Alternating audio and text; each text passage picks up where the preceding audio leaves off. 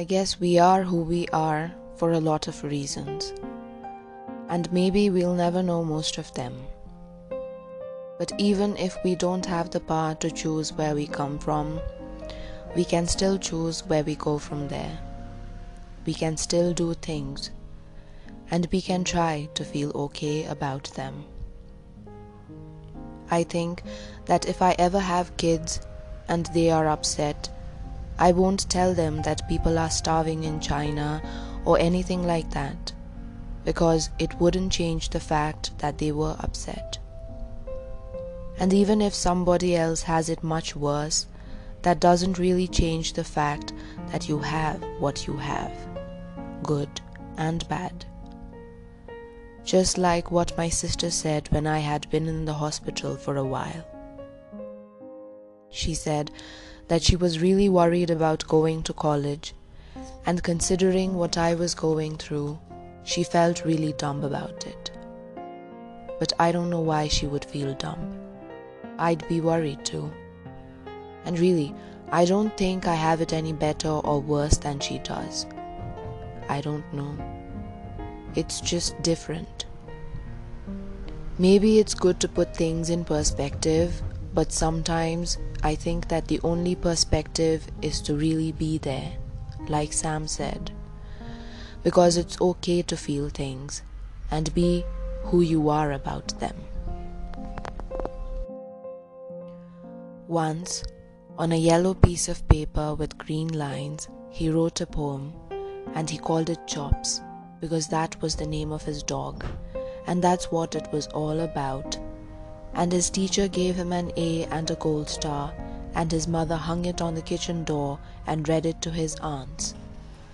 That was the year Father Tracy took all the kids to the zoo, and he let them sing on the bus, and his little sister was born with tiny toenails and no hair, and his mother and father kissed a lot, and the girl around the corner sent him a valentine signed with a row of X's, and he had to ask his father what the X's meant, and his father always tucked him in bed at night and was always there to do it. Once, on a piece of white paper with blue lines, he wrote a poem and he called it Autumn because that was the name of the season and that's what it was all about. And his teacher gave him an A and asked him to write more clearly and his mother never hung it on the kitchen door because of its new paint. And the kids told him that Father Tracy smoked cigars and left butts on the pews, and sometimes they would burn holes.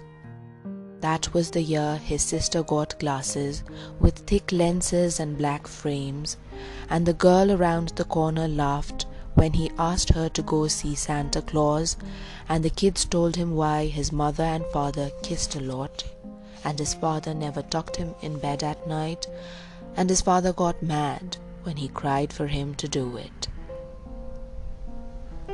Once, on a paper torn from his notebook, he wrote a poem, and he called it Innocence, a question.